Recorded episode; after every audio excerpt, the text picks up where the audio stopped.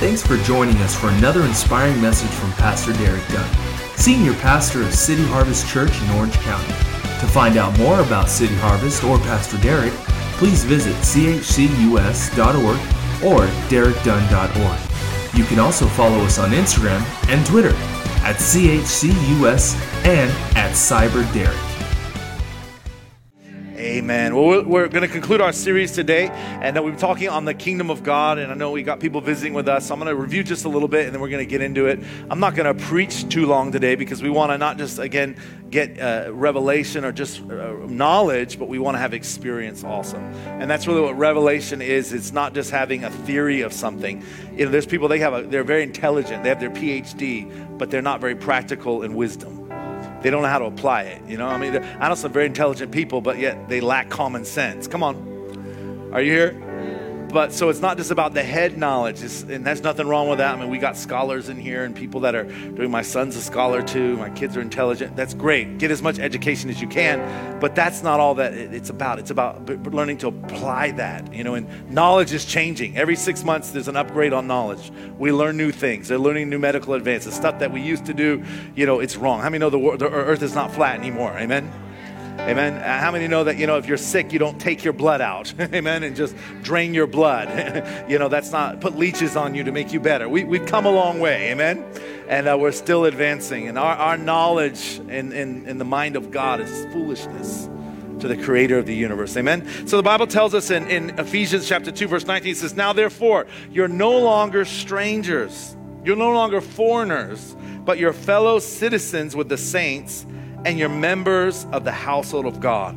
It says, We've been built upon the foundation of the apostles and the prophets, that Jesus Christ is the chief cornerstone, and whom the whole building is being fit together, and we grow into a holy temple, and whom you're also being built up together to be what? A dwelling place of God in the Spirit. Let's say that together. To be a what? A dwelling place of God in the Spirit. So, what is God doing? He, he sent the prophets, He sent the apostles to establish the church, and they built upon Jesus Christ. Come on, how many you know He's the author, He's the finisher of our faith? He laid the doctrine, He laid the foundation. Come on, there's 66 books in the Bible, there's no new books being written. Amen? The book of Acts is still being continued. We're going to hear have more uh, volumes in heaven because we it's the acts of the Holy Spirit, not just the acts of the apostles. But you know the doctrine there, God's foundation is there, and He's laid those things. But the Holy Spirit is taking those things and He's beginning to establish them in our lives. We're being built up not just to build a building. We have a great building here today. There's many church buildings, but that's not the church. We are the church. Tell your neighbor, you're the church. Tell someone behind you, say, You're the church say, Well, I don't really feel like the church. Well, we need to be the church. Come on, this world needs the church. Amen? And so God's building us up so that we'll be a dwelling place of God in the Spirit. We'll be a dwelling place of God in the Spirit. So, what is your goal as a Christian? People say, Well, I want to love Jesus more. Well, that's great. But if you love Him, you want to be like Him. If you love Him, what happens? You start hating the things He hates, you start loving the things He loves. If you really love Him, what transformation starts going uh, on in your life because you're saying, God, take all of me for all of you. The things that aren't pleasing to you, God, get rid of it. Take what you want to take out, and God, put more of you in my life. Amen?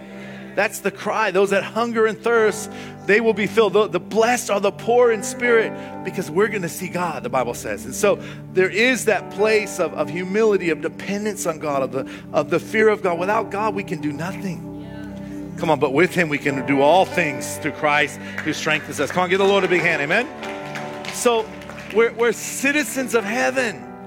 And you know, most of us here, we're probably American citizens. We have a Uganda citizen here today. You know, we got people from Nigeria, we got people from Asia, Singaporean, you know, that's here, and and and and all these different places. We got people from Mexico. Come on, we got people from Brazil, we got people from Venezuela here. Elias, we didn't forget you, man. We got people from the Ukraine, we got people from all over. But guess what? When you come to America, your laws, your way of doing life doesn't work anymore. You're now in America. Come on. You have to do things according to the laws here. And the same is true when I go, I've been to many nations of 70 over nations of the earth. When I go there, I don't say, Well, I'm an American, I have freedom of speech. Oh, really? Well, we'll put you in jail and throw away the key. Because you got no rights here. You're in a communist country. Come on. The way you do things doesn't work. The way you do business is different. The tax laws are different. Well, in my country, I only pay 10%. I'm not paying 25% in America. Oh, really? Talk to the IRS about that and we'll see what they say. Are you, you, you can't live according to your way of doing things when you're in a different kingdom. Are you here this morning? And the Bible says that we're no longer foreigners, no longer strangers, we're no longer without identity. You're no longer an American, you're no longer a Russian. Come on, you're no longer Mexican, you're no longer African American or Chinese or whatever. You're now a Christian, you're now a citizen of heaven. Come on, and we do things different. Are you here? Now, nothing wrong. You can have your culture, and I appreciate things from all the different cultures, but I'm not doing an Asian thing. I'm not doing an American thing. I'm not the American church. I'm not the, I'm, a, I'm the church of God. And we have to do things according to God's culture and God's standard. Amen? So God is building us in our life. When we talk about the kingdom, we've learned we have a king. His name is Jesus. He's the King of kings and Lord of lords. He does nothing unless he sees his Father do it. He's in perfect unity with the will of the Father. Amen. The Holy Spirit takes the things that are the Father's, takes the things that are Jesus, and He administrates them for us. He's the administrator of God in the earth. You know, sometimes when you want to go to the Father, you have to go through the Son. Jesus said, No man comes to the Father but through me.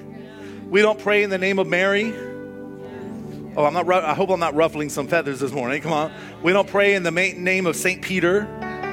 And nothing wrong. Thank God for those that have gone before. Amen. But we come, no man comes to the Father but through Jesus, he said. So there's no other way. Well, all religions lead to heaven. No, they don't. They don't. Well, Pastor, that's not love. Well, that's the Bible. That's love. I don't want to tell you a lie and then you get to the end and I thought I could get there this way.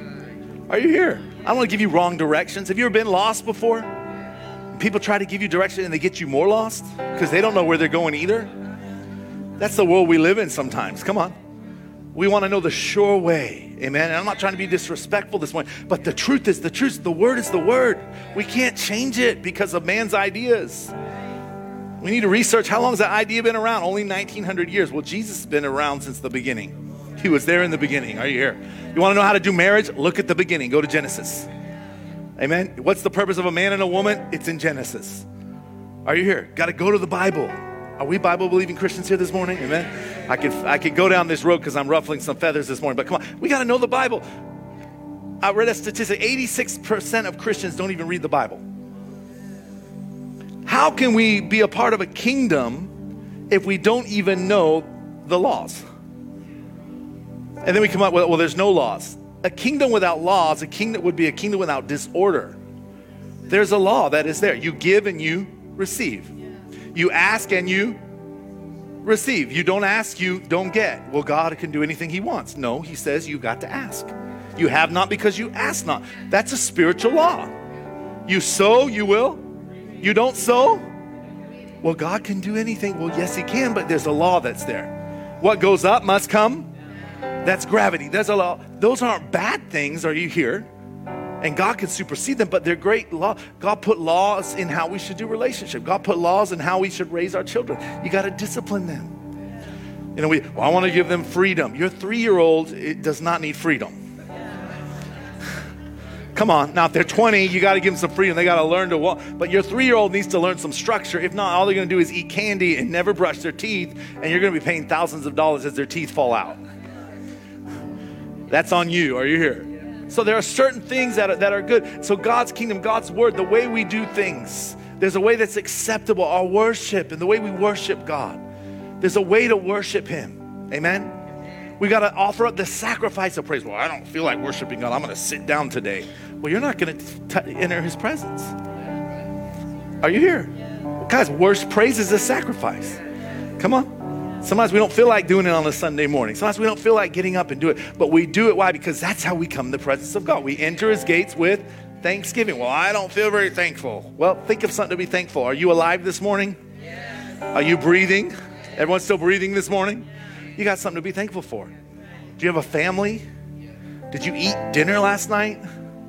Come on, do you have a house? Do you have electricity? Do you have a car? You know, are you living in America? Come on. Think of what we can be thankful for. We're not perfect. Thank, thank God for something.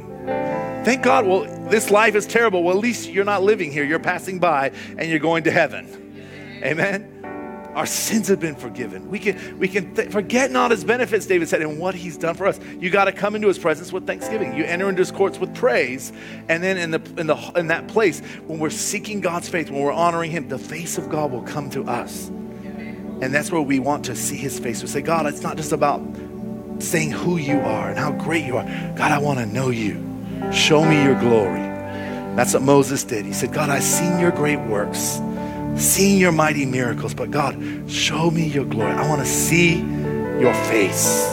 And that's the kingdom of God. That should be the cry of our heart. Everything else is, is not the most important thing. If we get that right, come on, everything else is going to fall into place. Christianity is not mechanical. It's not just the mechanical. Get up in the morning, every morning, six o'clock, do your prayer time and do. Try doing that with your wife.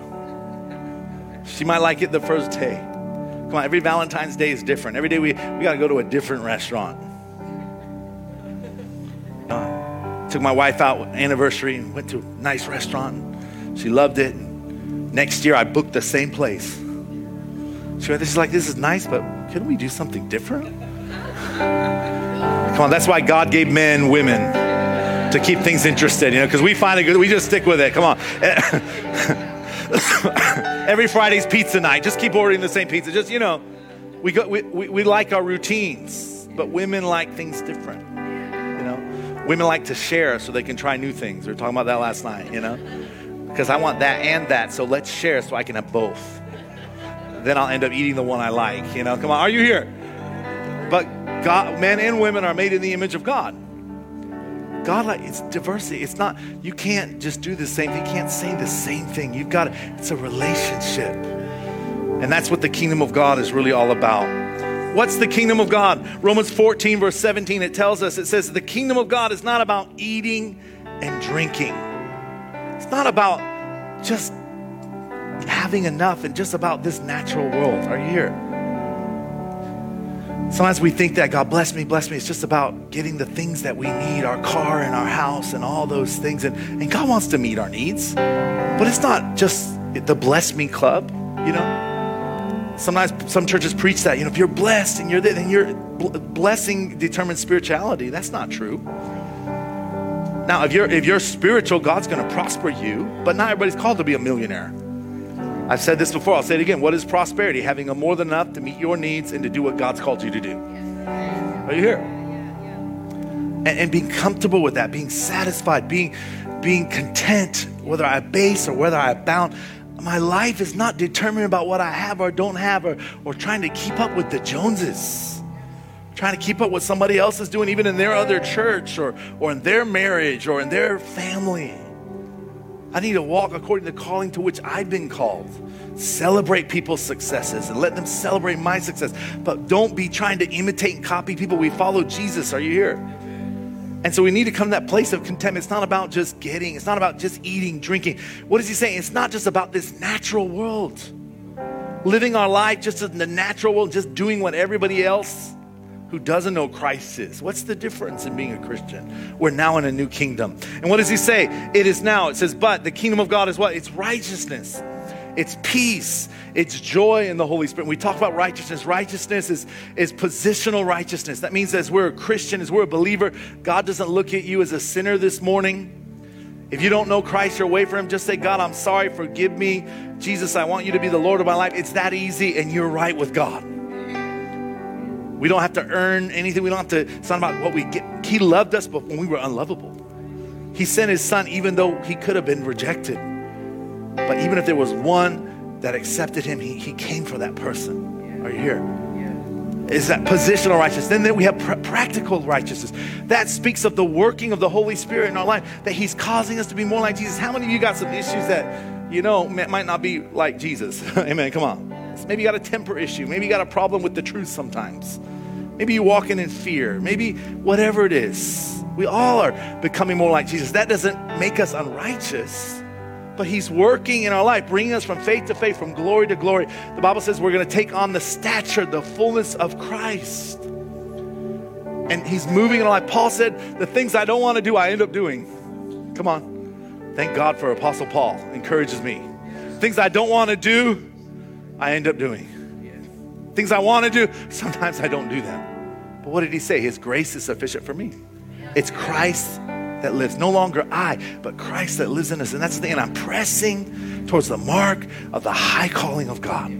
Forgetting what's behind, forgetting the good, the bad, the ugly, the beautiful. Last year's encounter, yeah, last week's encounter. I'm pressing on every day for more of Him. That's, that's Christianity. That's that pursuit that's in us. It's about right standing with God. And we've got to understand that and allowing the Holy Spirit to work through us. It's about peace. And last week, Pastor Susan talked about that peace of what? Becoming and carrying His presence, being more aware of the presence of God than what's happening around us. You know, Jesus was in the midst of the storm. But what was He doing in the midst of the storm? Sleeping. Think about it. I mean, we've had some storms here. You know, I was uh, my I have a little creek by my house, which is usually all dried up. It was a river this week. I mean, everyone was stopping and taking pictures. I thought, you know, a car went off or something. Stop to what's going on? You know, that's how we are in California. We always look and stop.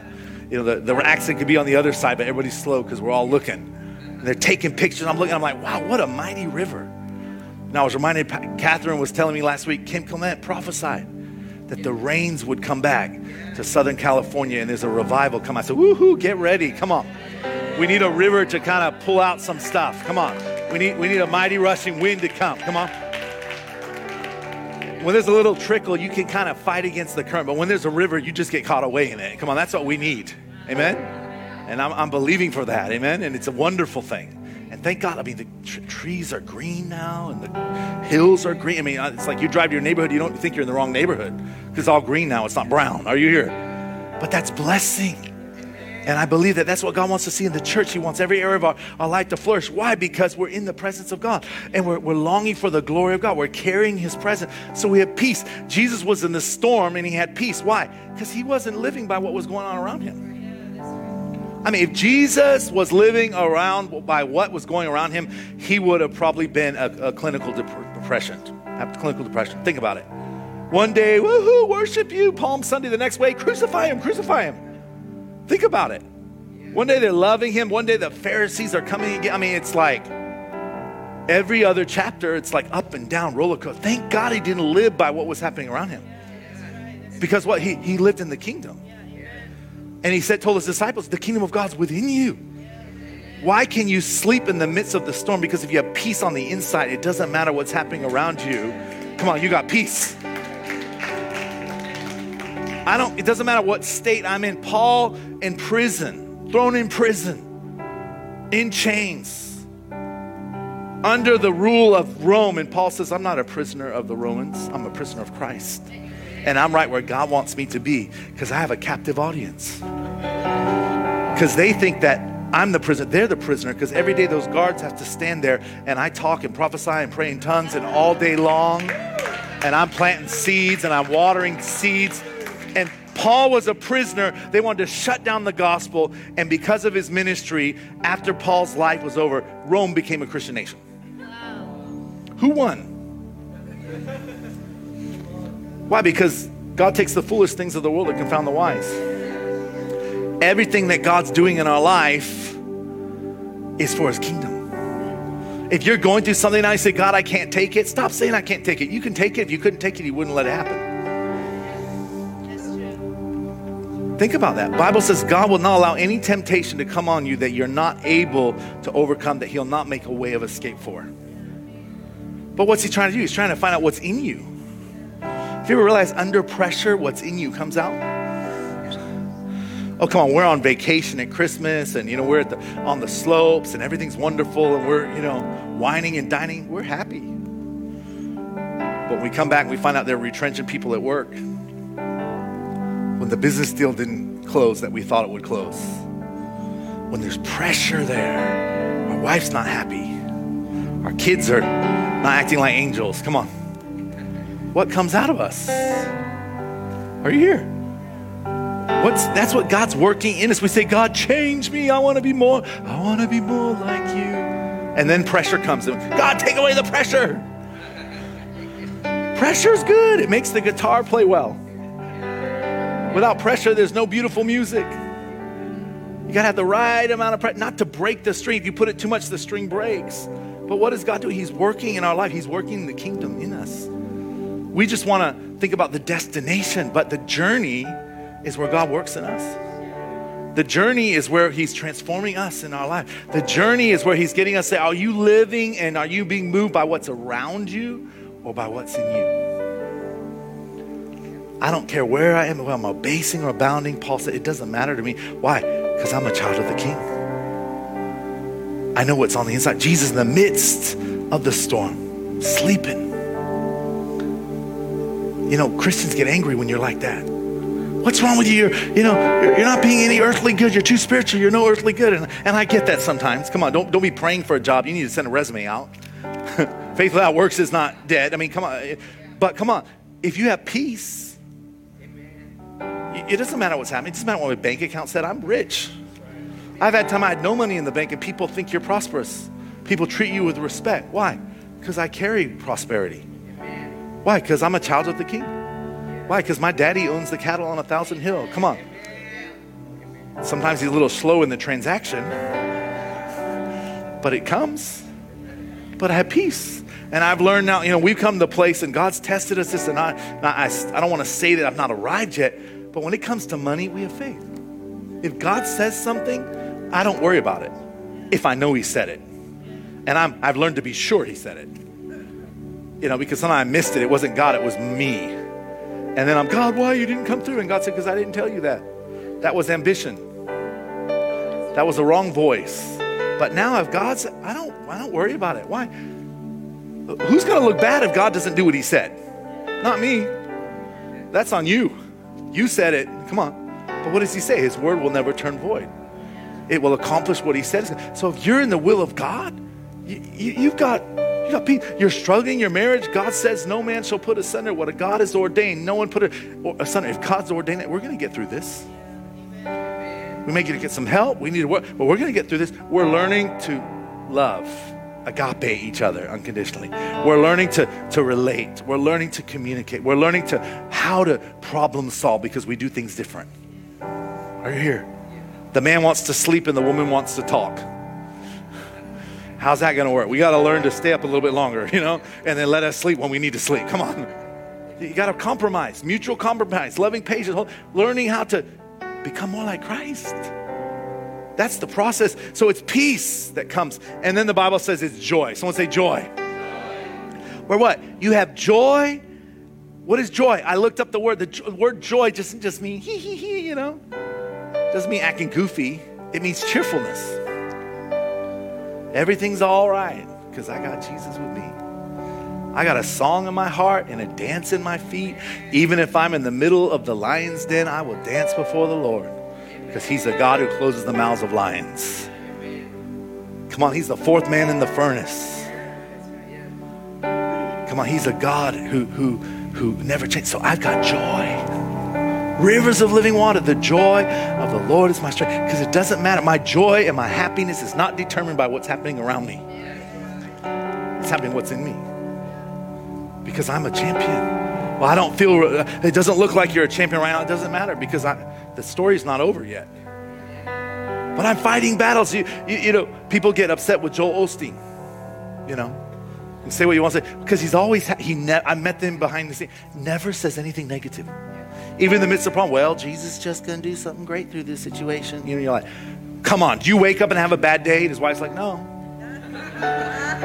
Why? Because he's got the word in him and he lives by the word, not by what's happening around him. I mean, his whole building was flooded. There was all this stuff going on. The press is against him. And he's just like, well, we're not perfect people, but we just love Jesus and we're trying our best and just moves on. You know, we're, we're living our joy. The joy is our strength. We live out of the what's on the inside of us, a river of living water that flows out of us. It doesn't matter what's happening around us. Now, come on, I love to abound in my flesh. Come on, we all do. Come on, I've been in the huts in Malaysia where there are rats running through the floorboards, sleeping on the floor. And I've been in the Ritz Carlton and the St. Regis I like the Ritz Carlton St. Regis better. Come on. I'm just being honest. But it doesn't matter. I can be just as happy in that because the presence of God is there. People are getting healed. People are hungry. I went to, you know, a closed country, preached the gospel. You know, and it's not like America, you have your two hour service, and after two hours, people are looking at their watches, you know. Not here, but, you know, come on, don't worry, we're going to get you out. But, you know, you, you, preach for four hours in the morning and it's lunch. And I'm like, all right, where are we going for lunch? They're like, what do you mean where are we going for lunch? Just sit down and eat your lunch here. And they pack your lunch. And everybody just sits down and you look at me and I look at you, we eat. And then 20 minutes later, they throw away, are we ready? And we go again for another four hours. I was like, oh my God, I'm going to preach eight hours today. But you know, I didn't get tired. It was so one because the people were so hungry. This pulled it out of you. And, and, you know, I said, God, I'll move here, even though the conditions weren't so great. It's a third world country, but that's where the hunger of people is. I, I don't care what the what the hotel is. I don't care where I'm sleeping. I want to be where God's at. Come on, even if He's in the cave, I'm going to go hang out in the cave because that's where that's where the miracles are happening. That's where people are getting developed. So in our flesh, we can't live by our flesh. Our flesh likes comfort. And come on, we are the founders of the La-Z-Boy chair in America. God bless America. I went to the movies yesterday. It wasn't even a luxury movie, and I had an electric seat, my feet were out, and they were like, I'm like, that would even the luxury movie theater. I don't know what that's like. I'm thinking to myself, wow, when we went to the movies, we squeezed in like sardines, you know, and there's popcorn all over the floor and sticky floors when you walk through it. I was like, now it's like, I mean, this is class. We know how to do it you know, you get the large drink. It's not a large, it's like a supersized two liter bottle. You're like holding a two liter bottle drinking it. You don't just get a large popcorn, you get free refills. Are you here? We're the, the land of the buffet. Come on. All you can eat. Thank God, I love it too. Don't, I'm not saying don't enjoy it. Sometimes don't, but you need to buffet your body, not just buffet it all the time. Come on. You'll be carrying your pulpit around with you. Amen. Just because if we if we feed the flesh too much and we start living for comfort, sometimes the things in the kingdom aren't comfortable to our flesh. Are you here? Going to the cross was not comfortable. I mean, read the story as we celebrate Easter. I love watching the Passion of the Christ. People, oh, it's so gory. We need to see what Jesus did. Come on, that's the reality of the price he paid. But why did he do it? Because of the joy that was set before him. Why? Because the kingdom of God was joy in his mind when they were piercing him and that he didn't speak out. What was he doing? Meditating on God. He was seeing the nations coming and calling upon his name. He was seeing the chains of hell be broken, of, of sin and death being broken over people's lives. And ow, it hurt. Yes, it hurt. People spit. But he was, because of the joy was set before him, he endured the cross because he lived out of the inside. Oh, come on. You believe that? Give the Lord a big hand. That's the kingdom of God, and that's not something we can do natural. We got to live according to the unseen, not according to the seen. The kingdom of God is not living according to the natural realm or the natural kingdom. The kingdom of God is living according to the spiritual realm because that's where the kingdom of God happens. And I'm, I'm a spiritual guy, but I'm not one of those spooky guys, woo, spiritual. No, no, no, no. If it's too weird, it's not spiritual. Come on, it's, it's weird. God is, Jesus was the most spiritual man that walked on the face of the earth. Come on. He was God and he was man, 100% both. But yet he could be so relatable. Come on, he went fishing. He hung out with his friends and they laid his head in his lap. He did the miracles, blind eyes open. He prayed. He, you know, come on, he had to do laundry like everybody else. He lived a natural life, but he was spiritual because to the spiritual, all things are spiritual. Even natural things. Come on, even mowing the lawn is spiritual. Even the not going to work is spiritual. Everything's spiritual. But we're living according to who God is on the inside of us and according to God's kingdom as we're doing natural things. Come on, Jesus didn't just translate everywhere, He walked. Come on, I've been to Israel. It's a long way from Jerusalem to the Sea of Galilee. Thank God I had a bus. When we think he just like went from Aliso Viejo to Laguna, Niguel, it was a long way. He walked. How did he walk? One foot in front of the other with sandals on a dusty desert. Have you been to the desert? It's hot out there. Come on, it's like Palm Springs in the summer. Dry. He still had to do natural things. Come on. He still had to eat. He still had to pay taxes. Are you here? But he wasn't limited. He didn't have the money, but God, he knows God knows he's got to pay taxes. So what did he do? He looked for the supernatural. They didn't have enough money. Go down to the sea and wait for the fish. Open up the fish and a coin will come out. Amen. Amen. Well, that's Jesus. Well, didn't he say, as he is, so are we? Did he say, greater works will you do? Because I'm now at, going my heavenly Father. Curse of sin and death is broken, and I'm now making intercession for you. I'm praying for you every day. I'm praying for Susan. I'm praying for VJ. praying for John in Uganda. Come on, we got a powerhouse, the best intercessor that ever was and is and was before he was, is making intercession for us, and we got problems? Come on, turn your neighbor and say, God's on your side. We got to live according to spiritual, live according to peace. You can't speak to the storm in your life if you don't have peace on the inside. You got no authority over it if it's not in you. If you don't have faith on the inside, you don't have authority over it. So we've got to understand it's righteous peace and joy found in the Holy Spirit. And the Bible says those who serve Christ in these things is acceptable to God and approved by men. Why? Because that's how you make the exchange of heaven. You live by what's on the inside. You live by what God says. You live by His word. You live by who He says I am on the inside. It doesn't matter your educational background. It doesn't matter whether your parents left you an inheritance or a load of debt. That's not what brings us into success. Come on. We're not born in maybe to the Rockefeller family. Oh, I wish I was in that family. I would be made. Come on. You are. You're born into the kingdom of God. You're a child of the King of Kings and of the Lord of Lords. Come on. And the church, we got to get this. Come on, because just showing up on Sunday and living our life naturally all during the week is not going to give us victory. There's people, they go to a church for six months and they keep hopping around looking for the church that's going to change their life. Must be the church problem. Well, what's the common denominator in all those changes? You. There's no perfect church.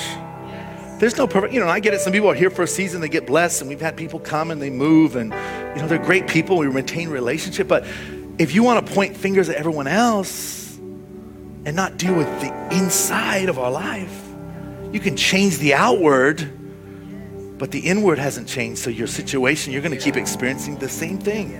And then you blame the devil. It's the devil. He's chasing me around. Well, kick him out. He's defeated, isn't he? But the problem is, he's not defeated in here. We just know it here. So we live defeated lives. I don't have a lot of problem with the devil. Why? He doesn't like me. Why? Because in my car we worship Jesus. There's the presence of God. He doesn't like me because I'm a giver. And that brings about a rebuking of the devourer. Are you here? He, he knows that I know no weapon forms against me prosper. Greater is he that's in me than he's in the world on the inside. So it doesn't matter what's happening. He can, you know, give me a flat tire. I'll witness to the repair guy. Take that. There must be a purpose to this. All things work together for good. I'm going to do something good, you know? Well, my car broke down. Well, there must be a new one coming. Praise the Lord. I've been waiting for a new car. You know? My brother recently lost his job retrenched after 22 years. I said, Brother, this is a thing. He called me, expected me to counsel him. I said, Hallelujah, praise the Lord. You should have quit two years ago. You hate your job. He was shocked. Why? That's not what everybody's telling him. Everyone's thinking naturally, and oh my gosh, you know. And I said, How many weeks severance did you get? Five weeks severance. Praise the Lord. Let's go skiing next week. I flew out to meet him. So it's gonna be all right. What do you want to do? I don't know. That's you, that's, you need to figure out on the inside what God's telling you to do. You've been working 70 hours a week, working all weekends for 22 years. Your kids are growing up. Come on, enough's enough. You can't do that for another 10 years. You're going to wear your body out. So we started talking. I made two phone calls and just start putting feelers out there.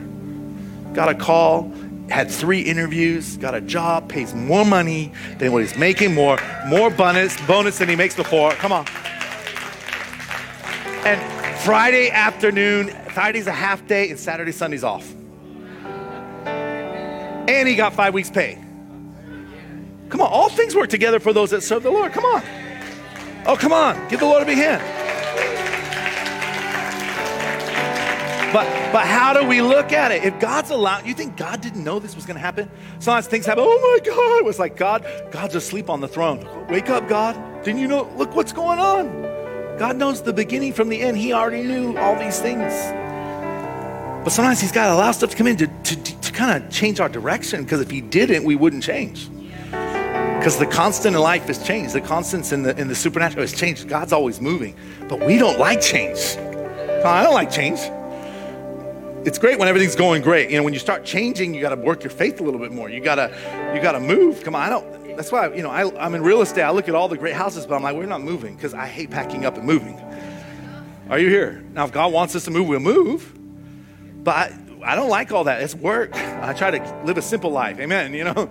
But sometimes that happens. Anyone else like that? Amen? But what are we living by what's on the inside? The corporate church has treated living by faith in the supernatural as an option, not a necessity. It's not an option for you to live by faith. It's not an option for you to live and in the supernatural because that's where the kingdom of God operates. The kingdom of God is within you, not outside we got it wrong. Oh, God's going to come and change this world, and God's going to come. No, He's not. He's going to come and destroy this world.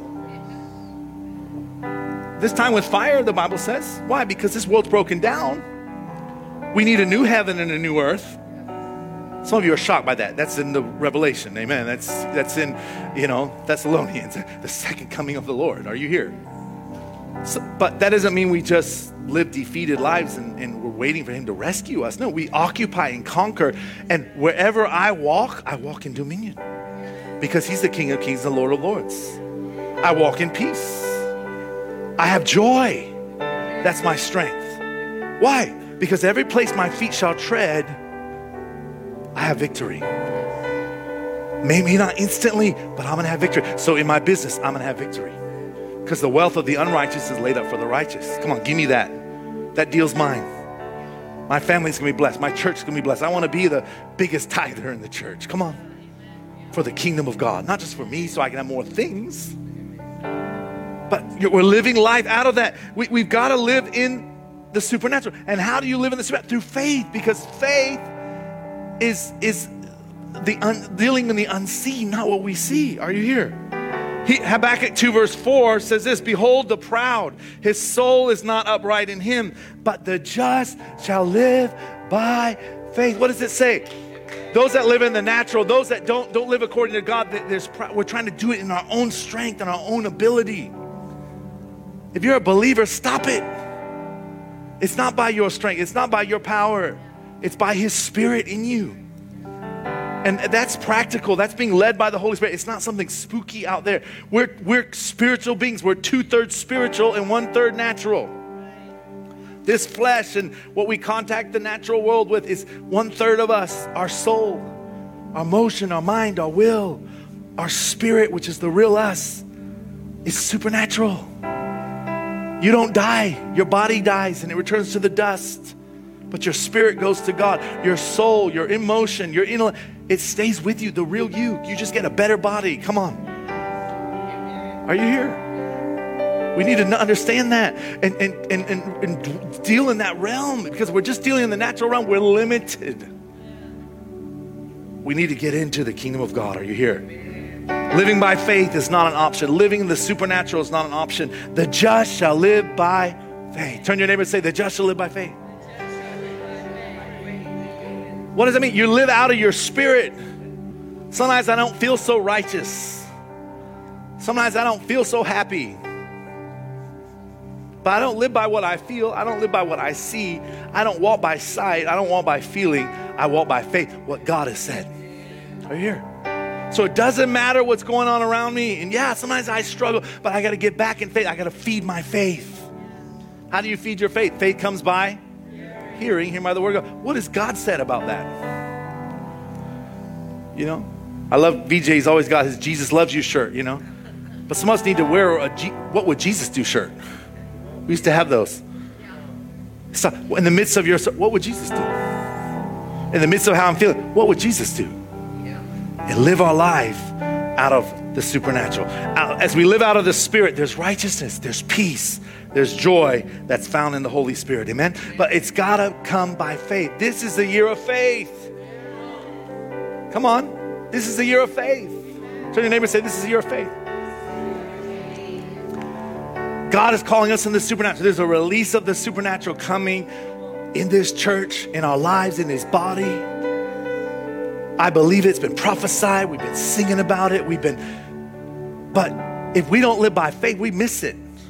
Do you know Jesus walked for three and a half years, preached, did miracles, and people missed it?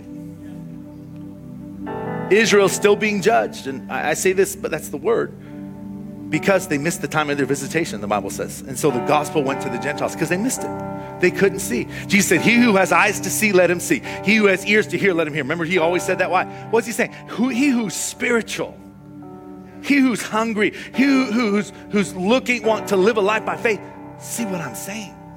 Hear what I'm hearing. But they tried to rationalize it to the natural. Well, he's the King of Kings and Lord of Lords, so he must be coming to take over Pilate.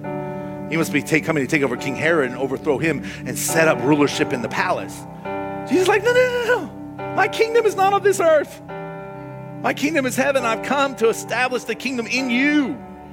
And you're going to be little seeds. You're going to be little salt. You're going to be a little light. And the kingdom's going to expand one person at a time through you. So go into all the world and preach the gospel. Come on. Live in the supernatural. And if something contradicts the kingdom of God, Speak to it and it will be removed. Speak to the mountain, be removed. Lay hands on the sick and, and kingdom will be released and healing will flow because in my kingdom there's no sickness or disease.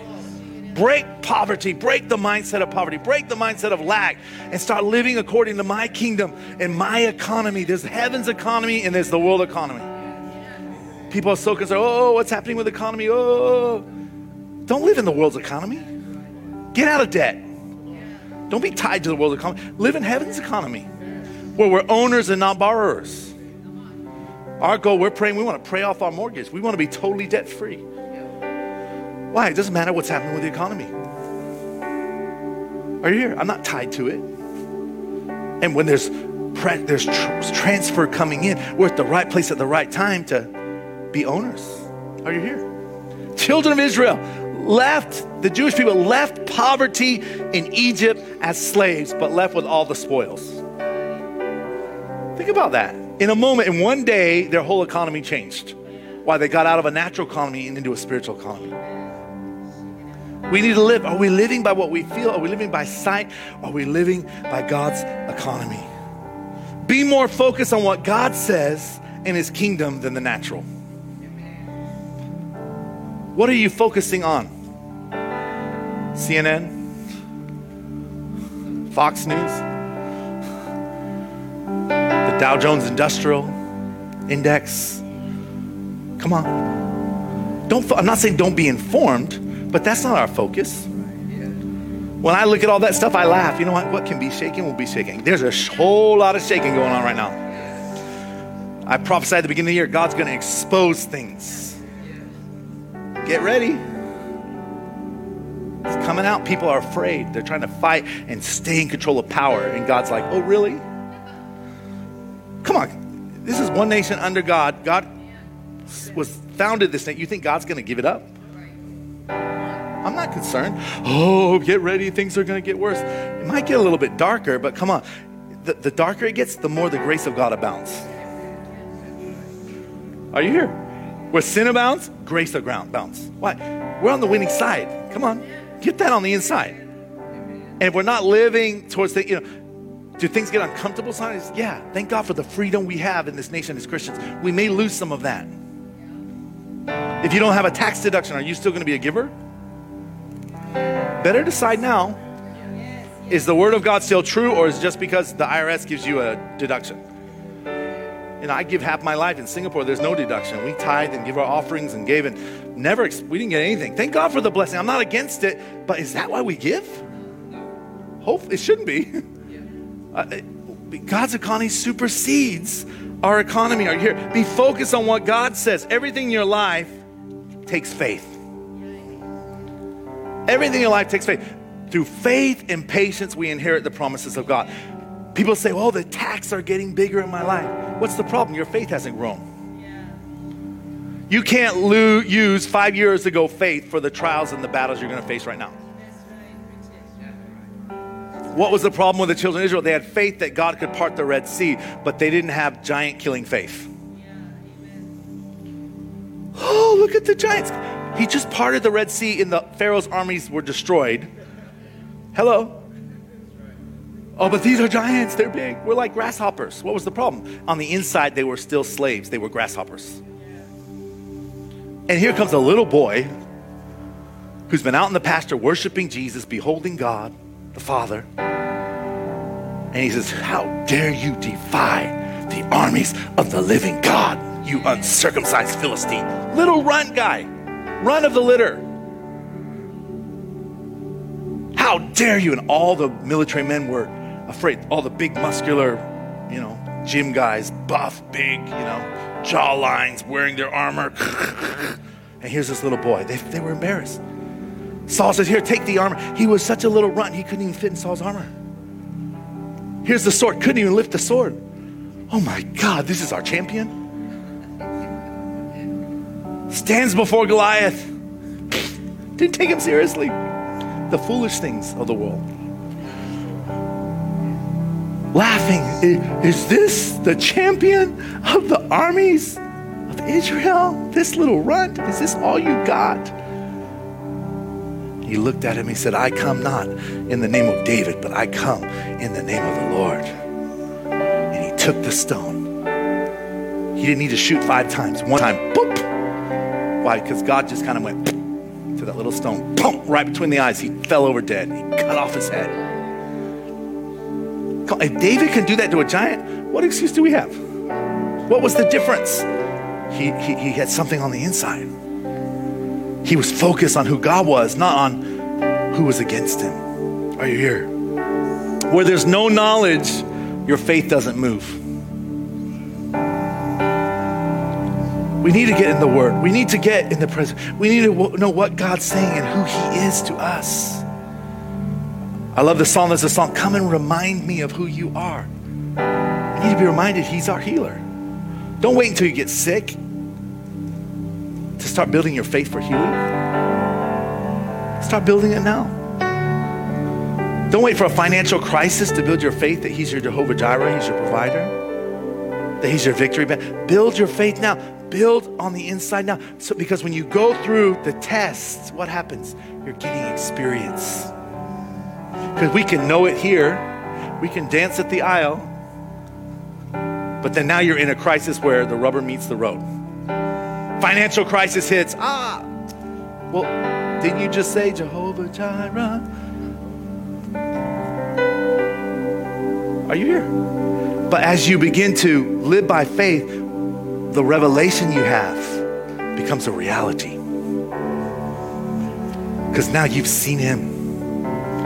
He's the God of Abraham. He's the God of Isaac. He's the God of Jacob. I know what he did for Father Abraham. I knew what he did for Isaac. I knew what Jacob. And guess what? He's going to do it for me. We have a whole long lineage in our faith, not of wimps, but of people who are willing to lay down their lives that say, Woe am I if I don't preach the gospel. Say, even if I don't see, even if I go into the fire furnace and God doesn't deliver me, I will not bow down because He's still God. Oh, come on, give the Lord a big hand.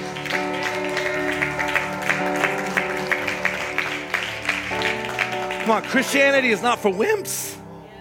And I'm saying we can come and we're weak, and we, you know, but but you can't stay a wimp. You can't stay weak because the Bible says, "Let the weak say I'm strong." Are there days we say, God, I can't do all the, all the pressure that's there? Yeah, that's the reality because we're not in the spirit. But when we get into faith, oh my, we, we get that giant slaying faith. Come on, what, what, what's next? What, what's next? And God has great things in store for us as a church. He has great things in store for you as a people, but you got to build your faith. You can't live on the faith of when you were in captivity. Bible says God's given everyone a measure of faith. You got to work your faith. You got to build your faith. You got to feed your faith. Getting into prayer, getting in the presence of getting in the Word of God. So the, the minute something comes that's contradictory to the kingdom of God, the Word of God comes up. That's what Jesus did. If you're the Son of God, throw yourself down. If you're the Son of God, what did he say? Man shall not live by bread alone. But he knew the word of God. His thinking was a kingdom thinking. So when the enemy tried to come and get him out of his position and his kingdom and get into the natural, which is where he ruled, Jesus wouldn't do it. He spoke the word, he spoke the kingdom. He, he lived according to a different kingdom. He defied logic. Come on, there's no people, everyone's hungry. What do you do? Go home, end the meeting early. Are you here? What did he do? He took five loaves and two fishes and gave thanks. Put it in the hand of God. And what happened? He got out of the natural. Come on, three, five loaves and two fish cannot feed 5,000 people. You don't need to be a scientist to realize that. But he got out of the natural. And what happened? As you give, God multiplies. He's a multiplier. There's no lack in the kingdom of God. So what happened? As they gave, it started multiplying, started multiplying. That's the economy we live in. That's how we should be living our faith by our faith. God knows what we have need of. Belief for multiplication. But you got to get into faith. You got to have that knowledge of that. God's raising up a remnant in his church that are people that will live by faith, that will live according to the kingdom. Most of the church today, and I, am not stereotyping, but most of the church today has no idea about the kingdom of God. They have no idea of practical righteousness and allowing the Holy Spirit to work in their life. They're not living with peace. They're as stressed out as the rest of the world. They come and get an hour or two hours of encouragement, and the rest of the life, whoa, medicating themselves. What's the difference? The world looks and say, "You got all the same problems I have. Why should I follow Jesus?" No joy. They're mean, just critical. It's not. Just be quiet. Get off. Stop. I said this before. Stop all this Facebook nonsense. The world will not be changed through Facebook. People are reposting stuff that is not even true, making Christians look stupid. Are you here? There's some stuff true. I'm not saying have a voice, get involved in stuff, deal with the truth, but don't be spreading false truths. It looks like we're a bunch of uneducated people who don't check anything out. We're just emotional. Don't do that. I'm not against Facebook. It's a great tool for the kingdom. We're on Facebook Live this morning. But don't, don't fight that. Don't, don't just repost stuff if you don't know it's true. You lose all credibility. Are you here? If God tells you something, do it. Jesus didn't go around talking about what the devil was doing. He didn't. He didn't blast the Pharisees, except when they were in front of him and they were, were trying to come against him, that spirit, he dealt with it. What did he do? He went with the he was with the prostitutes, with the tax collector, and they were all murmuring and murmuring. Nehemiah was on the wall. They kept saying, "Come down from the wall, talk to us, come down." He's like, "I ain't got time for that. I'm building.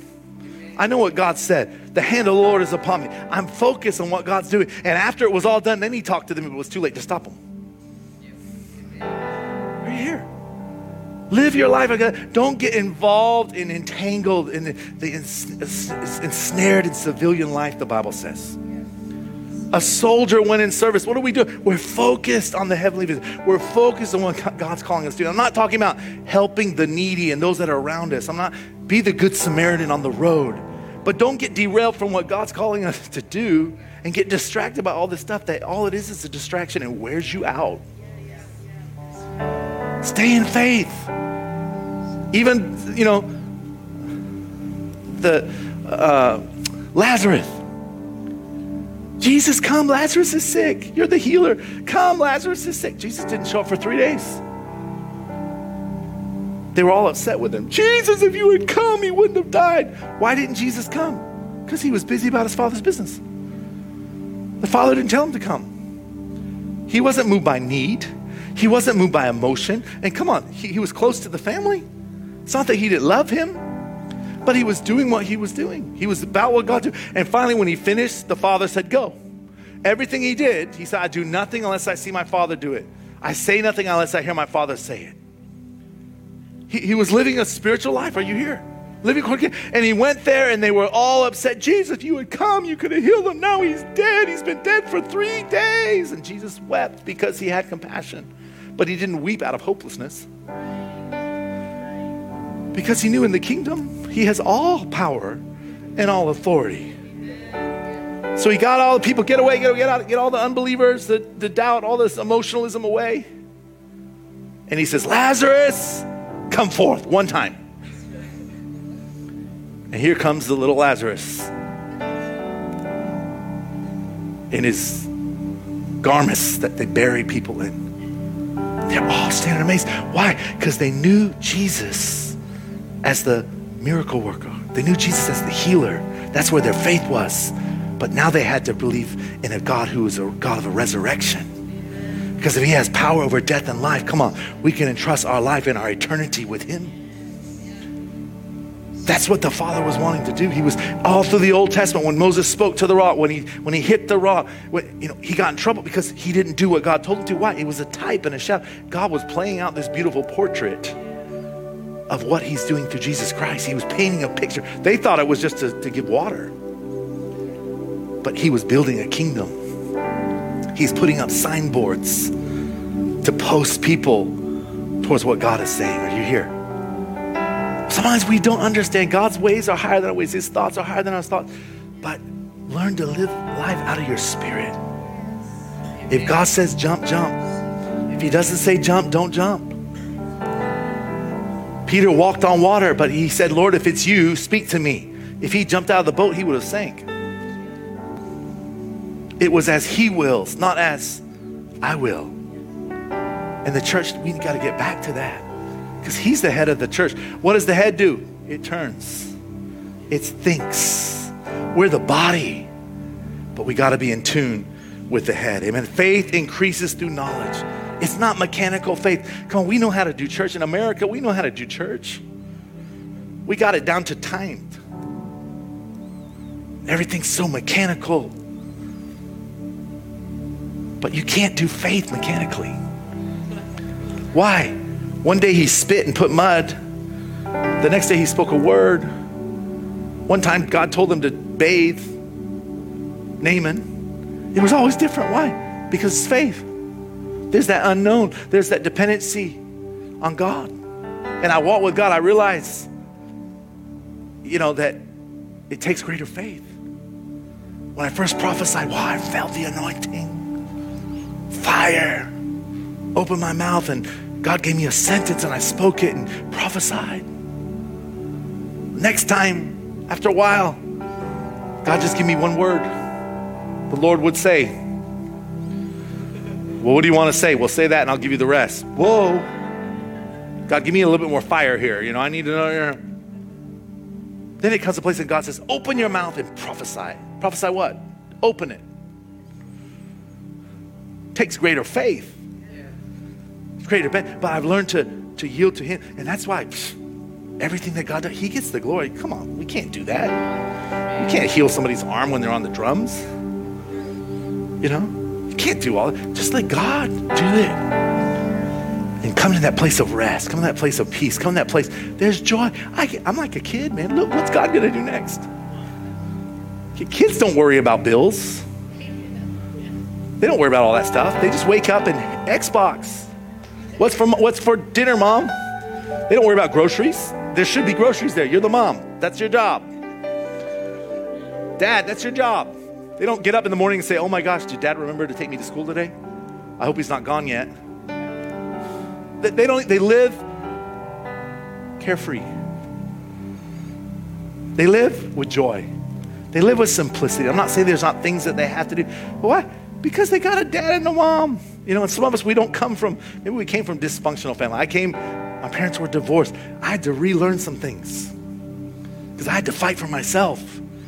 I was working since I was 14 because I needed money. But then I had to realize I had to put dependency on Him. I had to circumcise. I had to, there's times God said, clear out your bank account, and I gave everything to Him. Why? Because God wants to know I'm dependent on Him. But I've learned if he says jump, jump. If he says open your mouth, open your mouth. If he says stretch forth your hand, he's going to do something. And I can just be, woohoo, what's God going to do? Susan said this morning, boldness is there. Now, sometimes God says nothing, you have to wait. I don't like that. It takes more faith to wait sometimes than to work. But we live in that place of dependency. God imparts faith to us. What, what happens when we, it's given to us. What do we have to? We have to walk in that. Live in that. 2 Corinthians 5 verse 7 says, We walk by faith and not by sight. Stop it. Stop living your life just trying to do everything in your own strength. Walk by faith. What is God saying? God hasn't said anything. Keep doing it. Keep getting up and going to work. Keep doing what you're supposed to be doing. But be dependent on Him. Know that He's got something better for you. Know that He's expanding you. Be faithful with the little, but know that He's going to give you much. Be fruitful, but believe for greater fruit. Use what influence He's given you, but believe for greater influence. Come on. And know that God's going to do it. Sometimes we, we, we miss that. We have a vision of preaching to crusades. We have a vision of, you know, our car and our big house and prosperity. But yet we're not willing to preach to one person right now at school. How are we ever going to get to the crusade? We got to be faithful in the daily things. Are you here? Amen? Don't walk according to your five natural senses. Thank God for our senses. Thank God that helps us in this natural world. We need to see, we need to hear, you know, touch. If you're if you're near the fire, you're gonna get burnt. Thank God we, we feel it. But you can't put God and limit him to your natural senses. The spirit inspired imagination replaces the senses. The spirit inspired imagination replaces the senses. You know? What do you see in your spirit? I love every one of you are here, but I don't see this building as us being here forever. I see another building that's white on the outside. I see a hall, people fellowshipping in a coffee, espresso. I see tiered seating. I see a, a, a different, I, that's what I'm seeing. That's what I'm here. That's what I'm in my spirit. That's what I'm preaching for. That's what I'm doing. And, and hundreds coming. I see people lining up to minister, God moving, and they can't even get to the front because somebody got them before they got here. They got their prophecy, they got healed, they got, I see waves, God just showing up, blowing through the building, nobody even touched them. That's what I'm that's what I see when I pray. I don't see my rent every month. I don't see 250 chairs. I see churches like satellites going out into different territories. People being raised up. Are you here. That's what that's what that's what I see when I pray. I don't look at the natural. I don't look at my checking account. I don't look at who showed up and who didn't show up. I'm glad you're here. Of course, you know. But I, I'm, I'm, I'm, I'm a I'm moving towards what God is doing. God's bringing people, you know, people leaving. We love people and we, we wish everyone would stay, but we want people that are called and want to fulfill the vision. They don't want to go that way, and God's called us to go that way. If, you want to go that way, find a church that's going that way. That's okay. You know, we'll still love you. But I, I got to know who I'm responsible for. I got to know who, who am I discipling? Who am I training? Who are we raising up? Who's with us? Jesus had 12, he had 70. He knew who was with him. It wasn't the 5,000. Are you here? He would have loved to have 5,000 disciples probably, but that would have been a lot of work. He had 12. But he invested. They had the 70, there was the 120, and they changed their world. Because these were people who, when he said, Come follow me, they said, I want to follow you, and they left everything. There were those that said, Well, we got to wait till our parents die. We're, we're too attached to family. He kept walking. He said, You're not worthy of me. There were those that he was righteous and he did everything. Teacher, what must we do? Sell all that you have and give it to the poor. And be dependent on me to be your source. Oh, that's a hard saying. He kept moving on. There are people that had all their baggage. They weren't willing to move in with God, what was doing. But what did he know? He knew he had three and a half years to establish something that would change and bring about a new kingdom. Did he love everybody? Of course he did. Some of them maybe came on later. That always happens. You have all the people that weren't willing to live in faith. They come later. We knew all along, Mac. Oh yeah, we all we could see it. But they weren't willing to build it. They just wanted to enjoy it. And that's okay. There are those that came later, remember? They got the same reward, they got the blessing. And the servants who'd been working got a little upset, and God said, The last shall be first, and the first shall be last. That's God's business. But we have an inheritance in heaven. Because if we're building his house, he'll build our house. If we're honoring the Lord, he'll honor us. Are you here? Amen? Your, your future is always from faith and your imagination.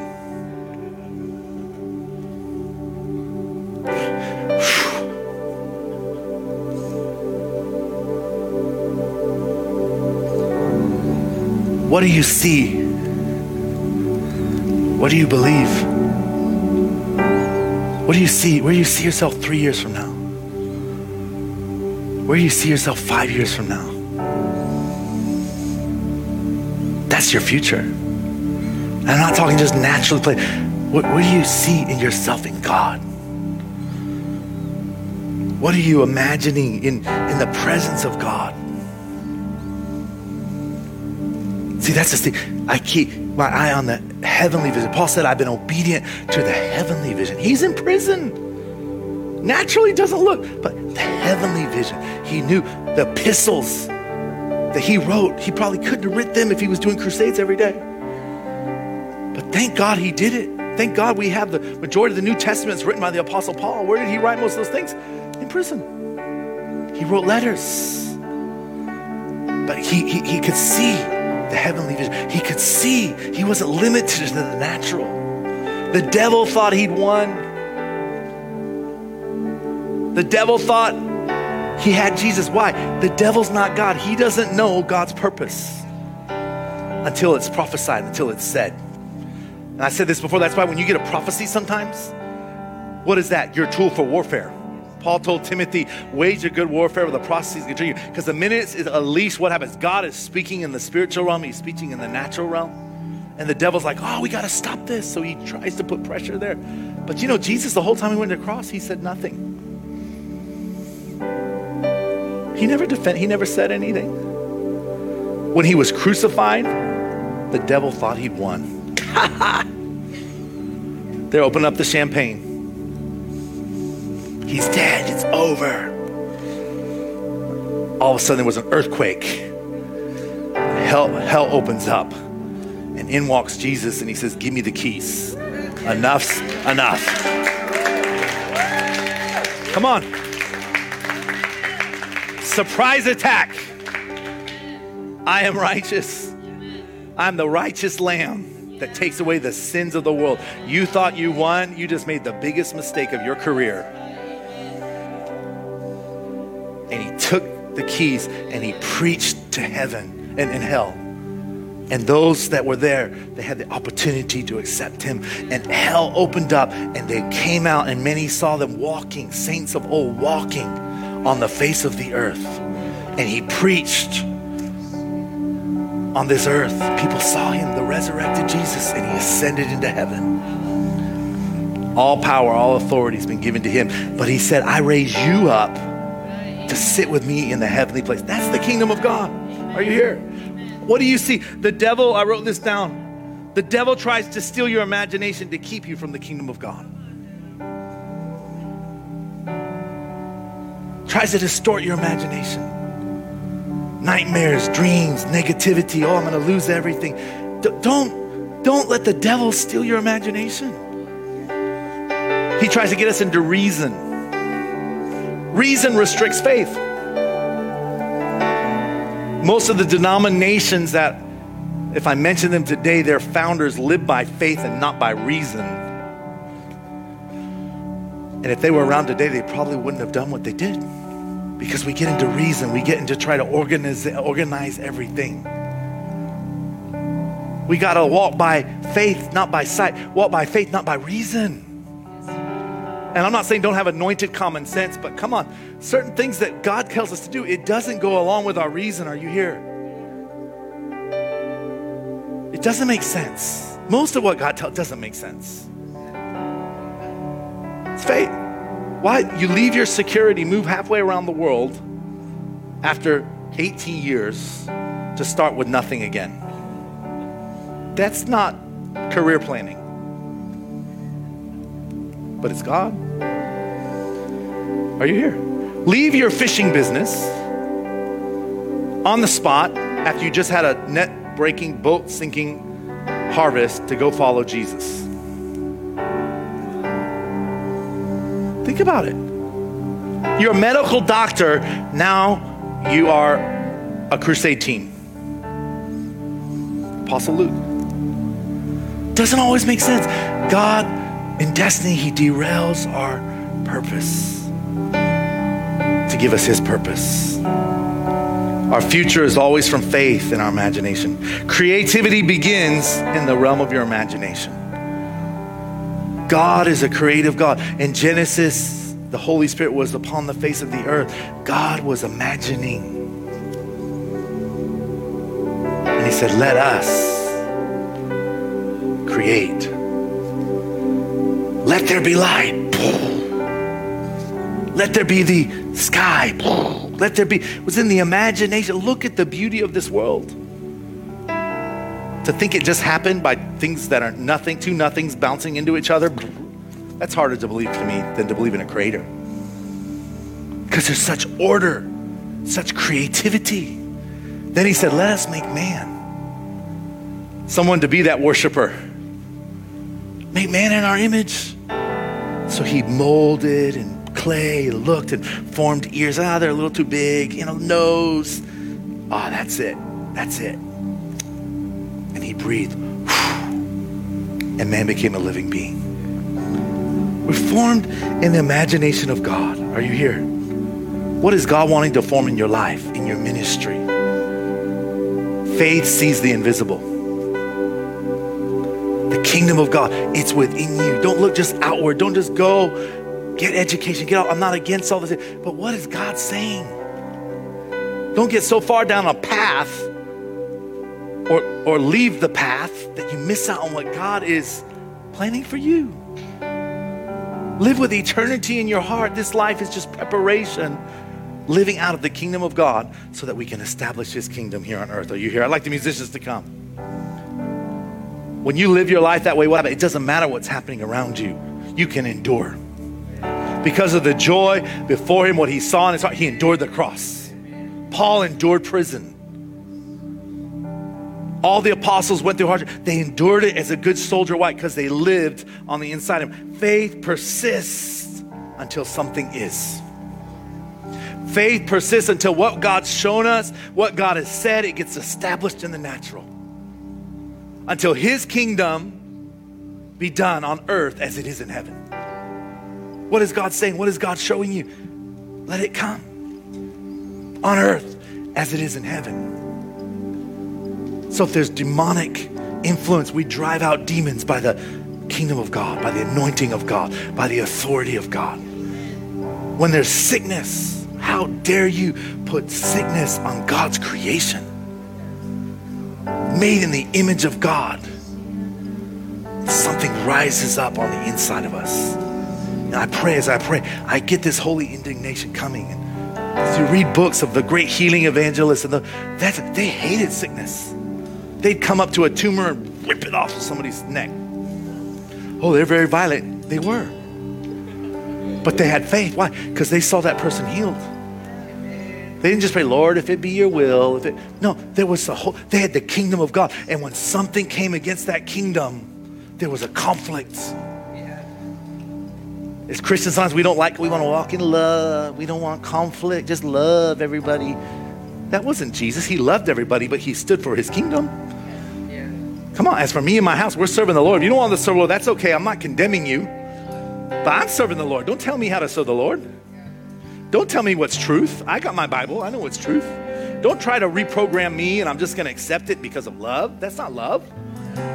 Are you here? Acceptance is not agreement. We live in a free country. You can do whatever you want to. In this church, I'm not going to control you. You can take the word and be a doer over it. If you don't want to do it, that's between you and God. I'm not coming home with you. If you want some accountability, we can help you as a coach. But come on, I'm not going to do it. You know, I'm not going to force you to do it. I'm not going to be at the gym every day and say, come on. If I do that at my church, it'll be five people. We preach the word Be a doer of the word. You got to work it out. The Holy Spirit is the one that's with you all the time. Jesus is the one that's with you. He's the author, of the finisher of faith, not me. I'm the coach. I'm the leader. I'm the encourager. Are you here? Got to make a decision. Decision converts faith into power. You want to see the kingdom of God? make a decision right now. I'm not going to live by what I see. I'm gonna live by what God says. I'm gonna live by what who, who God says on the in, inside me. It doesn't matter what in my bank account. Come on, when I need it, the money will be there. Now I'm gonna be wise. I'm not gonna, you know, if you need to do plastic surgery, do plastic surgery. If you're buying stuff that God ain't said buy, I'm not. I'm not saying don't be disciplined. But sometimes in all of our planning, we can't do it unless God builds the households that labor in vain. If God hadn't been with us, we couldn't be in this building. We had 40 people when we moved in this building doubled? How can we afford? But God said, This is your building. All right, now you pay for it. But I could sign my name because I know He's going to pay for it. And every month He's come through. Every month He's come through. Every month He's come through. Why? Because it's His church. He's doing it His way. People come in and big givers and try to, you know, get position. I can't give you a position God hasn't called you to. I don't care how much you give in the offering. People come and they come with wrong motive. This is His church. If God doesn't say, I can't do it, I'm not the head of the church, He's the head. I'm the steward. Are you here? We're living and building with eternity in our hearts. Decision converts faith into power. Let's stand on our feet. Make a decision. What is limiting the kingdom of God in your life? Make a decision. I'm not going to be limited. I'm not going to to hold back. James 1 verse 2 through verse 3 last verse says my friends consider yourselves fortunate when all kinds of trials come your way. One verse translation says count it all joy. Consider yourselves fortunate. Be joyful, be cheerful. For you know that when your faith succeeds in facing such trials, the results is the ability to endure. Make sure that your endurance carries you all the way without fail, without falling, so that you may be perfect and complete, lacking nothing. Come on. That's what we want. We want to be like Jesus. We don't want to be lacking in our life. We don't be lacking in what God has said. We don't be lacking in the kingdom of God. So when stuff's coming, get out of the natural. Stop complaining. Stop looking at it. Get into another level of faith. Begin to see what is God saying in the situation. When I have a negative circumstance, I start praying, God, what are you saying? I start seeing what God is saying. I start seeing what the Lord is saying. I start seeing schools opening up and our, our, our young adult, adults department blowing up. Revival of young people, altar packed with young people dancing before the Lord with all their heart. That's what I see. I see millions of dollars. I see a building being paid for cash. I see classes going over, equipping people all over the internet. God raising up for them. That's what I see. That's the kingdom of God. Don't look at the natural. Don't mean that. Begin to see. Come on. Lift up your voice. Begin to pray in the spirit. Come on. Come on. Open our eyes, God. Open our eyes, God. Give us that encounter that's in the spirit, by the spirit. Not by our mind, not our intellect, not our doing, not our inspiration but you, Holy Spirit. Holy Spirit, moving in our lives. Give us eyes to see, give us ears to hear. Come on. Come on. This is the year of the kingdom. This is a year of greater faith. Come on. We're rising up out of every limitation. Every limitation. There's a new strength coming on us. Doesn't matter how old we are, doesn't matter how young we are. God, you are our strength. Joshua, Caleb's are, are rising up, God, The thought their time was over, but God, they're ready to take the land for you. Young people like, like David, like Phineas are rising up that says, How dare you defy the kingdom of God? And they're going to establish your kingdom. Your kingdom come, your will being done, oh God, in our lives.